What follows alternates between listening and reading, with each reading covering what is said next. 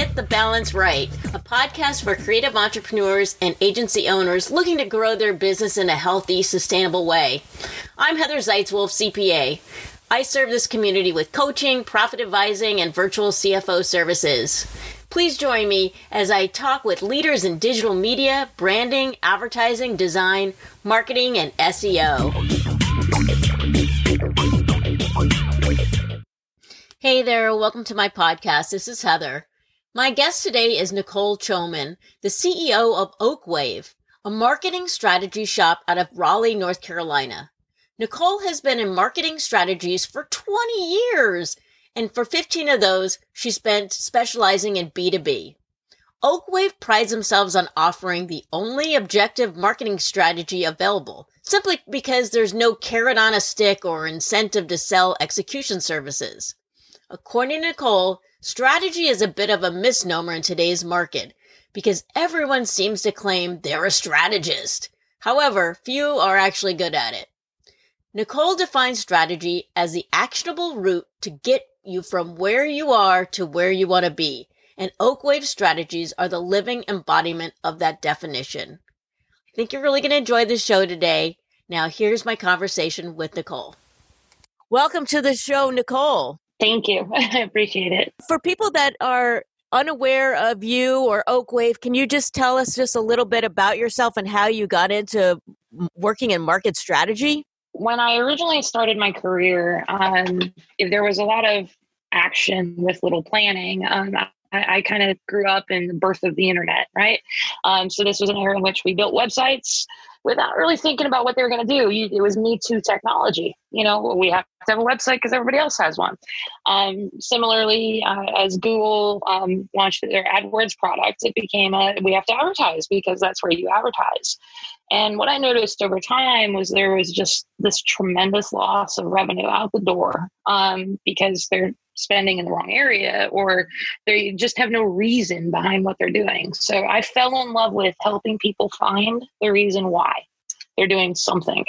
Um, so everything you know we recommend from a marketing standpoint, it's purpose driven uh, because I don't believe in Me Too technology or Me Too marketing.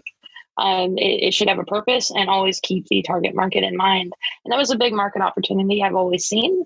Um, so I built my team over time at another agency. And once that agency and I um, had a very amicable split, um, we went off into our own wing, which became Oakwave. Well, and explain to us what does Oakwave mean?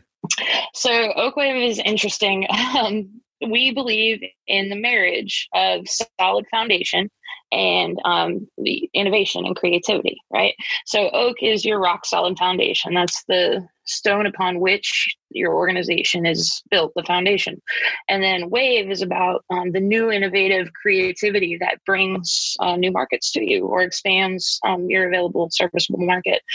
Um, so we marry those two together. Um, solid analysis and outlandish creativity to bring realistic innovation. Um, oak and wave. that's cool. So 20 years in the business. Wow, that's a really long time. Um, I, I, mean, how did you get into this in the beginning? Did you study marketing in college or advertising? How did, how did that just come about? So I actually started my career. Uh, I've always been a nerd. Uh, my my father sat me down when I was 10 years old to format a computer at the dining room table. It took us about 17 hours over two days. And um, that was the late 80s, I believe. um, so it, it, became a, a, technology thing that I, I, was helpless to fight technology. It was part of my life from a very young age. So, um, but I loved English. So in school, I studied English at first, but uh, tech was still kind of my driver. You know, um, I I messed around with websites on the side as that technology evolved a bit and that kind of thing. Um, and what I discovered over time was that marketing was really the marriage of communications and English, which I love, as well as technology um, it's that sweet spot that has to join them both together. We, you know, we're in such a weird time right now with the whole COVID and the recession, and it's just a strange time. It seems like marketing is kind of. It's interesting to see like different commercials now. Like they have like people using Zoom within a commercial, and it's just a strange time. It seems like for marketing. Do you see mm-hmm. like? any weird differences and how you're going to have to strategize now for for companies? So the biggest challenge for me i'm probably like ready to pull my hair out at this point um, because for a strategist to not be able to understand where the market's going to be in six months is a very challenging situation to be in.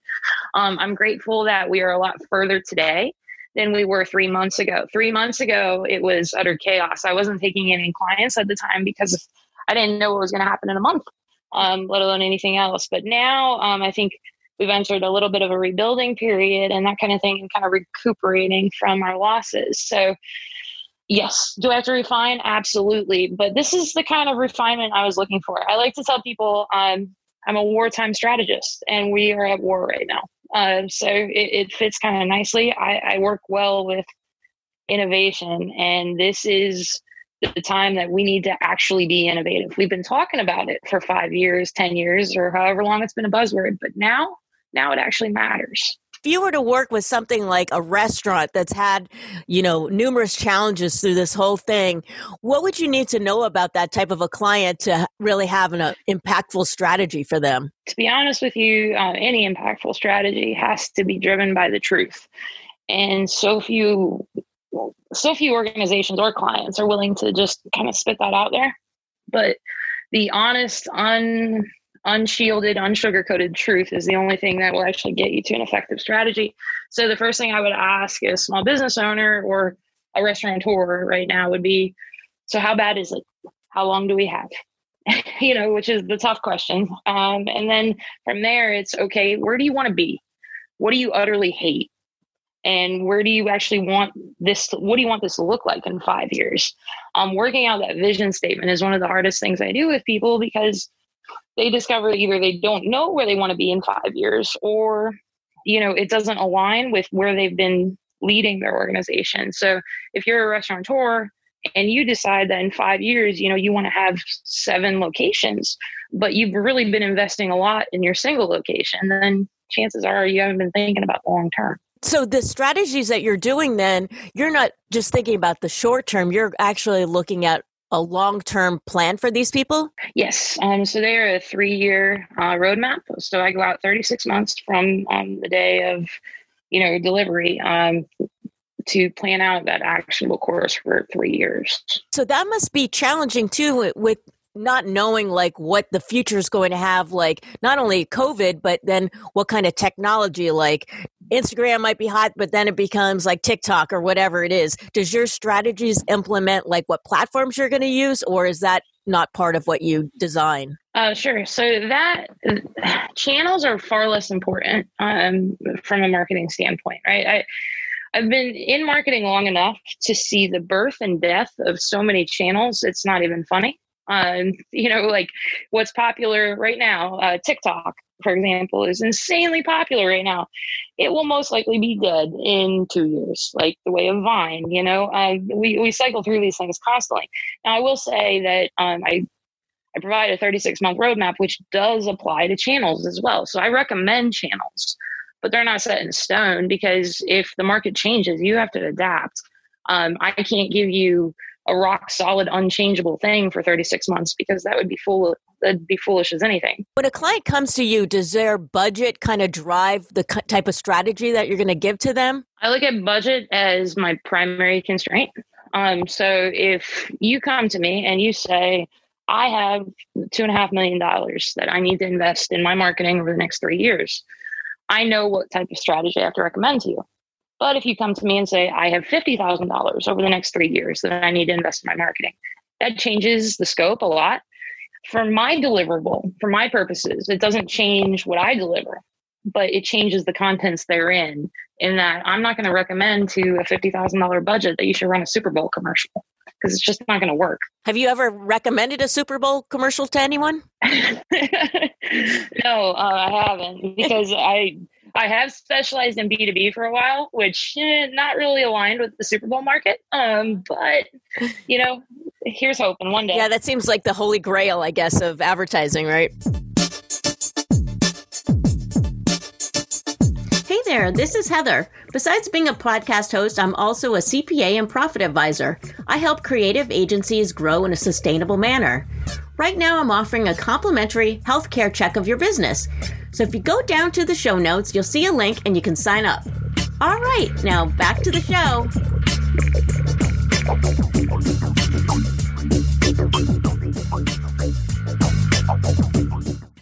With strategies, how do you measure how effective it is? And do you have kind of some examples of maybe how you've had to do this with clients? I have a, a key point that I make to people um, as soon as I meet them uh, in general, which is um, your revenue is my only KPI because I don't care about anything else. Nothing else matters at the end of the day. Is the amount of website traffic I bring you over the next three months going to save your business? Is it going to keep you from going under? Is it going to keep you from having to fire an employee? No. The only thing that's going to change that is your revenue. Since all the strategies are growth strategies, then the revenue is the only thing that actually matters to us. Um, and notice I'm saying revenue, not profits, because I don't have any control over operations, but I I do have control over how much revenue you generate from a marketing standpoint. So that that's really how we measure effectiveness of strategy, and I do that um, year over year. So just measure, say, March's revenue uh, over last March's um, in order to measure the effectiveness of the strategy we just implemented. If you're doing the strategy, but somebody else is implementing that, uh, it seems like then you're kind of giving the control over to somebody else to execute that. Is to sometimes get lost in translation where you had a really great strategy, but somehow it just didn't get executed correctly? Uh, I, am going to call it a, a, profit eater for my business. And that is that I can't let these things go out into the wild. So um, I have a tendency to watch my clients, even after they're not an active client anymore, to make sure that they're doing the right thing. Um, and we'll kind of poke them if they are deviating from the original game plan. Mm-hmm. Now, that being said, um, we go through kind of great pains to step by step blueprint what they have to do. So, and we consider either their future partners or their internal staff members, or even if you know they're um, working with another agency. I've onboarded other agencies before in the sense that I told them how to execute it. Um, so it, it's something that does require a little bit of babysitting, but we also, um, with a great many of our clients, offer what we call CMO as on demand which becomes like we're that CMO that they can call up that they don't have to keep on staff.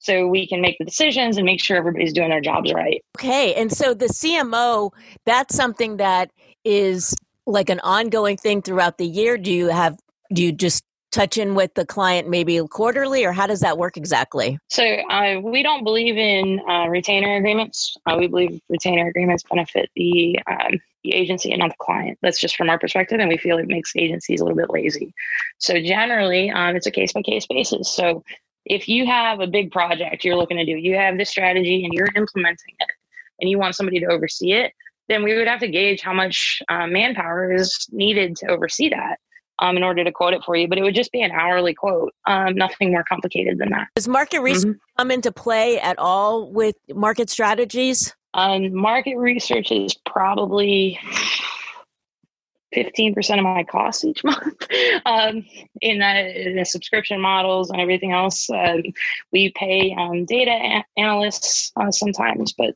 yes, absolutely. If we did not do market research, we would have an ill informed marketing strategy. So there's two flavors for that. Um, for us, we look at the industry research, which would be you know where our subscription model comes in, whether it be Hoover's and D and B or you know global data insights or IBISWorld reports or any any of those kind of tools. Um, and then we also have the market studies side, which is where we do surveys and polls through Qualtrics on target consumers or target buyers or even your existing customers. Hey there, this is Heather. I hope you're enjoying the podcast. And if you are, you wouldn't mind, please hit the subscribe button now. That way you'll never miss an episode. All right, now back to the podcast. So, for a market strategy, when you deliver this to the client, is it a big, giant written report that then uh, how how does it work? Like, what is the deliverable that you bring to them? Sure. So this is where um, you catch my heart off guard because I love these things so much. Um, I put uh, we we use this paper that is like extra weighted paper. It's 28 pound shiny white paper and everything else. But basically, um, it is a 100 to 150 page report that is word for word custom written every single time. We don't use any pre canned template or copyrighted information. Everything is original. And um, it is presented 99% of the time, unless COVID happens, it's presented in person. Um, we do not do slide decks or anything. Um, what we do is talk through the entire manual with our clients when we present it. So once you kind of pay us, we do an onboarding and discovery. Um, we go into a hole for you know quite a few weeks, and then we do a check in to kind of gauge your reception on some things and then we go back to our hole for a couple weeks and then we produce that document. Um, but yes it is printed and bound every every time and we present it in person. Oh, i love that. I'm nerdy about that kind of stuff too. When you're talking about that. I have i have two binding machines um, in my office and um, we have the purple coils that match our logo. So we're a little bit nerdy about it for sure. That's cool. Wow. And it's just so that I can kind of wrap my head around it. So, for somebody that wants to do a market strategy and work with you, what type of revenue are they generally generating to, to even think about this? So, um, I, you know, I don't we don't work at all like other agencies do. Um, so to get to the heart of your question a little bit more clearly, um, our strategies start around 9,000 and can go up to about 18,000. Um, it all depends on the complexity of the business and the level of need. Um, from the, and the reason I bypassed your question on that is because we work with startups that have zero revenue. Oh. Um, we, so it, it's, we, we worked with everybody from startups to 110 year old companies. So and any range in between. So revenue is usually not my biggest indicator. It's just are you are you able to make that kind of investment in your strategy? Are are startups do they tend to be more flexible about their strategies than these older companies or I mean what what what are the ones that you kind of feel like you have the most creativity with? So honestly, it, the startup versus startups are harder to work with um, in general because startups have their their own ideas of what should be done, and a lot of times, and this isn't all the time by any stretch, but a lot of times the helm is you know led by a younger person who might be a little bit idealistic um, or hasn't had vetted caution yet. Um, whereas an older organization has their own political and cultural issues that may buck up resistance. Who I like working with, um, and we have the most success with, are organizations that want to change and want to grow. If you want to change and want to grow, we have total creativity and flexibility because we will give you the path to do that. But um, without a desire for those two things, I mean, those are prerequisites for working with a client now. So, wow. And do you see any um, trends that are like you know obviously print is like not as big as it used to be but what are some of the marketing trends that you see coming in the next few years? Sure so um, i actually wrote a book on this that i published in january called bad marketing um, um, but the point of this was is that um, we are, as a culture, we are now becoming desensitized to advertising and marketing in general. It just doesn't matter. None of it matters as much as it used to. But somewhere along the way, we, we kind of lost our way, right? Um, if you zoom back about 60, 70 years, you're going to see marketing messages that had to be, had to actually say something. They had to mean something. Um, and we lost that with the kind of boom and birth of the internet, which I'm not knocking. I love technology, but it changed the way we marketed. And we started caring about clicks and hits and website traffic and likes more than we cared about the actual substance anymore. It seems, especially in light of COVID, people have begun focusing again on the quality of that message. Um, some great campaigns that have come out recently. Um, Domino's campaign was absolutely fabulous. Um, it was amazing. They showed uh, just Zoom videos uh, like you mentioned at the beginning of the show, um, just Zoom videos over and over that had powerful statements in them. Uh, another one is BB&T the ad that they put out, well, it's Truist now with that merger, but um, they put out an ad right after COVID that literally made me cry. Like that's how powerful that ad was. So I really like the back to the genuine message. It's hard to shortcut that though, and it's impossible to fake it. So it's it's an interesting trend, but I think it's one that's going to continue to bloom. Mm, and you know, we live in this age of authenticity too, so it seems like that would ring truer for people, truer message in there. Yeah. And let's talk about a little bit about your book. So, where's this book available? Uh, it's on Amazon. Um, so you can get it um, if you have Kindle Unlimited. You can get it for free um, through with the Kindle Unlimited plan, um, and then you can get the print copy for an expensive twenty dollars. And I apologize, it's so much. Um, it's actually because it's a full color book. Um, that's what the minimum that Amazon will charge for it. So, wow, how long did it take you to write this book? Uh, four months. Oh, okay. I, I, yeah, I write a lot. well, these strategies are, like I said, they're 100 to 150 pages, and we do about one of these every month, so or so. So, uh, yeah, writing is something I, I have carpal tunnel. and do you see any uh, types of strategies that you feel are going to sunset or go away pretty soon that are maybe kind of a tired thing that or maybe just certain things that you're just so sick of seeing sure um, the one thing that i am just over is this division between sales and marketing um, especially for b2b which again that's kind of where my heart is but there's no difference there really isn't. So the definition, the textbook definition of marketing is one to many versus sales, which is one to one. But both are still the same thing, which is persuading your buyer to choose you.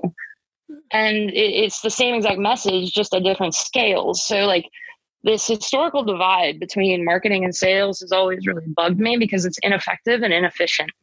Um, the more that we can kind of bring those together into the unicorn marketer, which um, there was a report published yesterday by the um, American Association of Advertising that um, surveyed a bunch of people on through Accenture about you know that kind of unicorn marketer that's supposed to have sales skills and marketing skills. Um, and there's validity there because the more we can bring those persuasive skills together, the more effective our messaging and marketing will be. Oh, oh wow!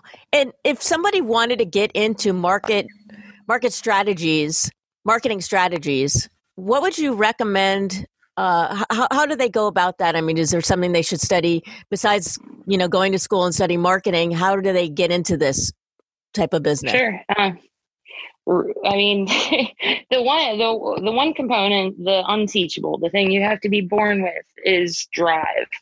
And if you do not have drive, if you're not the one that always sees the opportunity, um, you know, amongst the sea of doom. You have to always see the opportunity. If you do that, then you have that born with skill.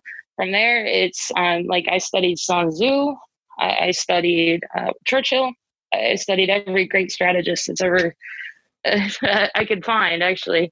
Um, and of course, I've been in marketing for so long, and I love agencies um, because it keeps you fresh, it keeps you on your toes. So, um, combining those three things really, I think, is what made me adept at it. Wow, thank you. Nicole, thank you so much. This has been really eye opening. I've learned a whole lot from this conversation. Uh, well, thanks so much for being on my show. Oh, no problem. Thank you very much for having me. It was, uh, I enjoyed it for sure. Hey, this is Heather. Thanks so much for listening to the podcast. If you found value in the show, I'd really appreciate it if you gave me a rating on iTunes or just simply tell a friend about it. And if you're interested in learning more about my profit advising and coaching, please set up a discovery call by using the link in the show notes. All right, thanks so much and see you next time.